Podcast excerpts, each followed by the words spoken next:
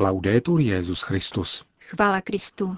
Posloucháte české vysílání Vatikánského rozhlasu ve čtvrtek 22. listopadu.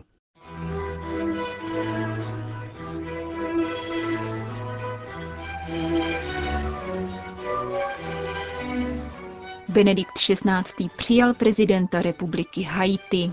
Důraz na reedukaci uvězněných položil svatý otec při setkání s řediteli vězeňských služeb ze zemí Rady Evropy.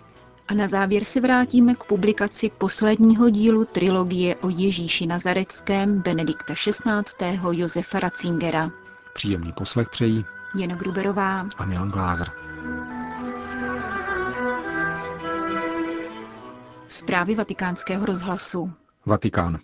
Katolická církev bude přispívat k harmonickému rozvoji haitské společnosti, i když pomine nouzový stav, do kterého Haitskou republiku v lednu roku 2010 uvrhlo ničivé zemětřesení. Těmito slovy dnes Benedikt XVI. ujistil o své podpoře ostrovního státu jeho prezidenta Michela Josefa Martelliho. Haitský prezident se rovněž setkal s vatikánským státním sekretářem a sekretářem pro vztahy se státy. Dnes odpoledne prezident Martelli hovořil v římském sídle Organizace spojených národů pro výživu a zemědělství o potravinové krizi ve své zemi, kterou počátkem tohoto měsíce zasáhl také uragán Sandy. Benedikt XVI. dnes přijal na audienci 200 účastníků 17. konference generálních ředitelů vězeňských služeb Rady Evropy, která se v těchto dnech koná v Římě. Papež zdůraznil především to, že vězení má zahrnovat nápravně výchovnou a nikoli jen trestní dimenzi, protože spravedlnost má vždycky dbát na důstojnost člověka. Témata trestních postihů jsou neustále ve středu pozornosti veřejného mínění i vlád, zvláště v době, kdy ekonomické a sociální rozdíly a rostoucí individualismus živí kořeny kriminality. Existuje však tendence omezovat debatu pouze na legislativní moment trestního zákona, postihů a soudního procesu. Menší pozornost je věnována způsobům výkonu vězeňského trestu. Ve vztahu k němuž musí být parametru spravedlnosti přiřazen respekt k důstojnosti a právům člověka. Ani tento aspekt, pokračoval svatý otec, však nelze považovat za dostatečný. Je totiž třeba zasadit se o účinnou výchovu dotyčného, která je třeba ve vztahu k jeho důstojnosti a k jeho opětovnému zařazení do společnosti.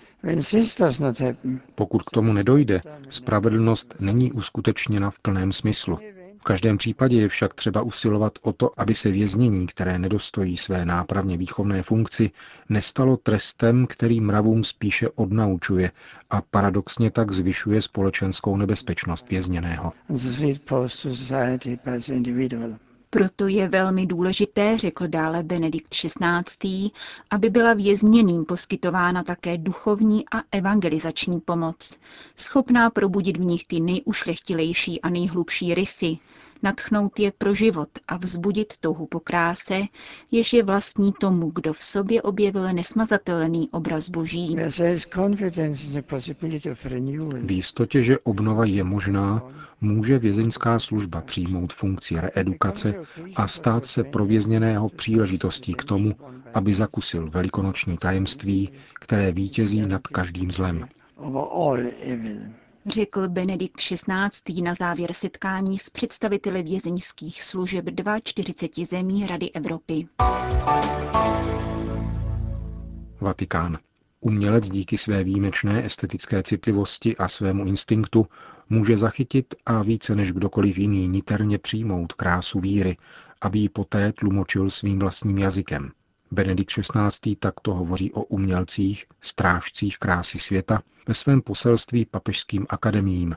List svatého otce přečetl včera večer kardinál státní sekretář Tarcísio Bertone na 17. veřejném zasedání těchto kulturních a vědeckých institucí svatého stolce. Téma letošního zasedání papežských akademií zní Pulchritudinis fidei testis. Umělec, podobně jako církev, dosvědčuje krásu víry. Benedikt XVI. ve svém poselství připomíná, že tento název dal svému motu proprio, kterým oznámil začlenění Papežské komise pro církevní kulturní památky do struktur Papežské rady pro kulturu. Svatý otec poté upozorňuje na snahu církve opětovně oživit dialog s uměleckým světem. Počínaje koncilním poselstvím pro umělce přes dopis umělcům blahoslaveného Jana Pavla II. Až po přijetí umělců v Sixtínské kapli za současného pontifikátu. Právě před třemi lety jsem vyjádřil touhu, aby církevní společenství i svět kultury sdělovali krásu, píše ve svém poselství Benedikt XVI. Je-li umělec strážcem krásy, pokračuje papež, stává se také privilegovaným svědkem krásy víry. Účastní se tak svým zvláštním a originálním přínosem na témž poslání, ke kterému je povolána církev. Zejména tehdy je jeho umělecké dílo přímo spojeno s vírou, bohoslužbou či liturgií, již druhý vatikánský koncil označuje jako vrchol a zdroj činnosti církve. Příznačný v tomto ohledu je rovněž esej o sakrálním umění mladého kněze Giovanniho Battisti Montiniho. Sakrální umění stojí před klíčovým problémem, jak vyjádřit nevyslovitelné, cituje současný papež ze stati budoucího Pavla VI. Je tudíž zapotřebí vydat se cestou mystiky a zakusit, jak smysly rozechvívá odraz neviditelného světla. V článku z počátku 30. let pozdější papež Montini také vykresluje tvůrce skutečného sakrálního umění, kterým je zbožný, věřící, modlící se a toužící člověk, jenž bdí v tichu a dobrotě a čeká na své letnice. Benedikt XVI. tedy ve shodě se svým předchůdcem umělce vyzývá, aby jejich umělecká dráha byla poutí lidské existence ve své celistvosti. V závěru včerejšího plenárního zasedání byla předána cena papežských akademií, jejímiž letošními laureáty se stala polská sochařka Anna Gulaková a španělský malíř David Ribés López. Čestnou medaili pontifikátu převzal mladý italský sochař a hudebník Jacopo Cardillo. Vatikán spolupráce katolíků a muslimů při podpoře spravedlnosti. Toto téma bylo předmětem třídenní reflexe Papežské rady pro mezináboženský dialog a organizace islámské kultury a vztahů. Představitelé šítské větve islámu se s katolickou stranou sešli již po osmé.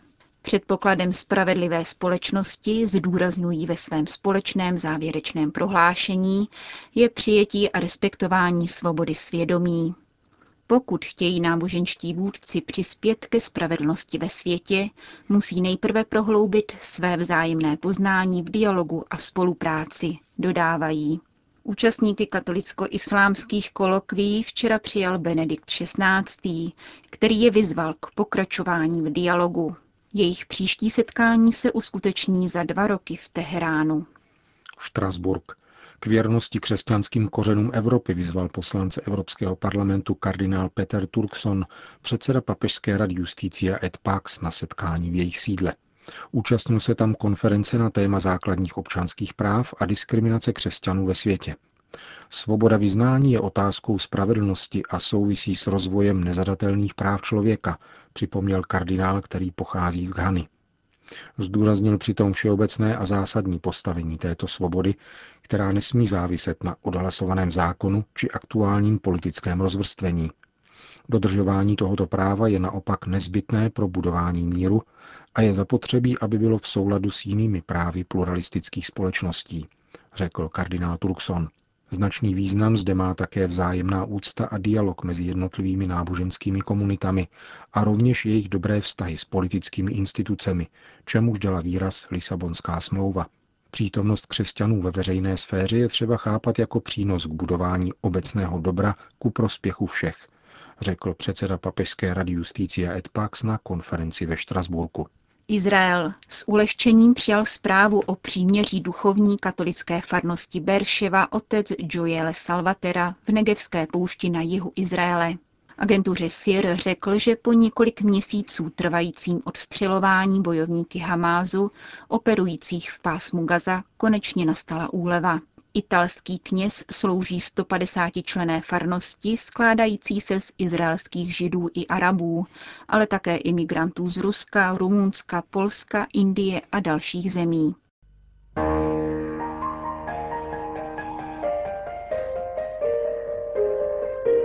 Benedikt XVI. Josef Ratzinger publikoval poslední díl své trilogie o Ježíši Nazareckém. Zatímco se množí komentáře, poslechněme si, co o svém knižním projektu řekl pro mikrofony naší rozhlasové stanice sám autor. Prefekt Kongregace pro nauku víry se poprvé o svém přání zmínil právě před deseti lety.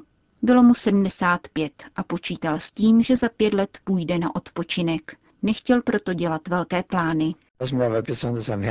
Co by mi však zvláště leželo na srdci, by bylo ještě napsat knihu o Ježíši Kristu.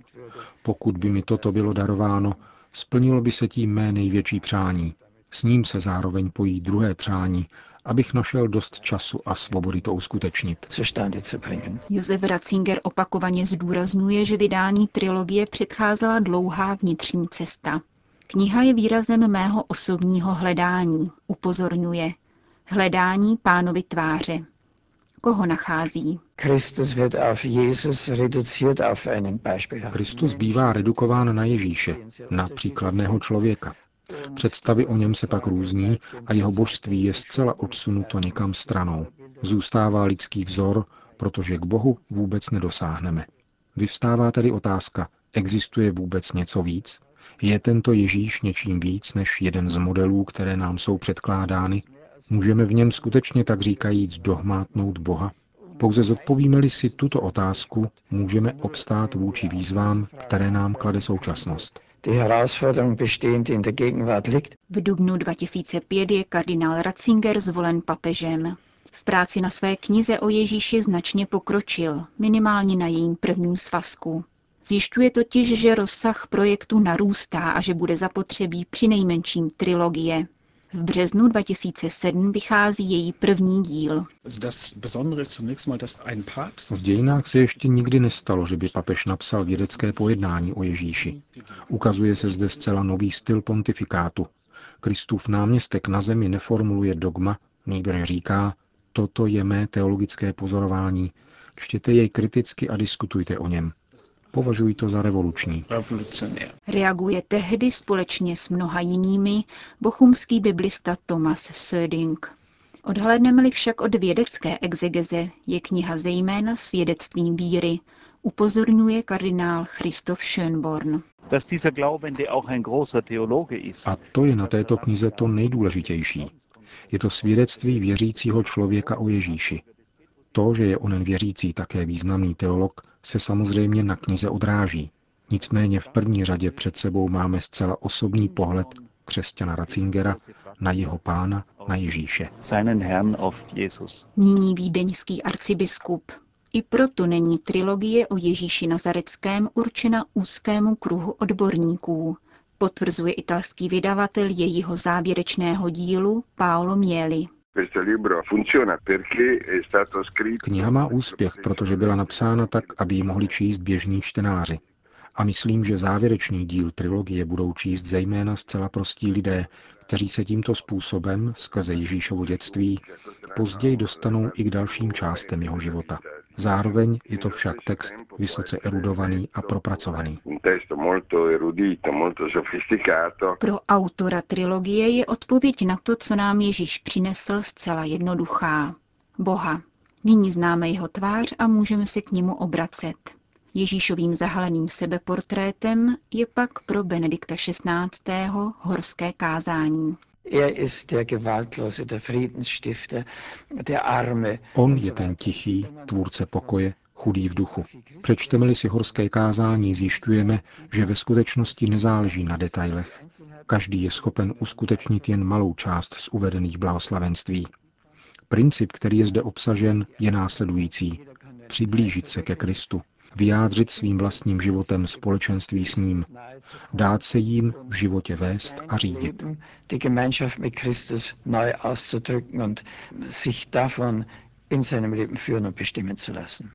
Říká autor knihy Ježíš Nazarecký. Končíme české vysílání vatikánského rozhlasu. Chvála Kristu. Laudetur Jezus Christus.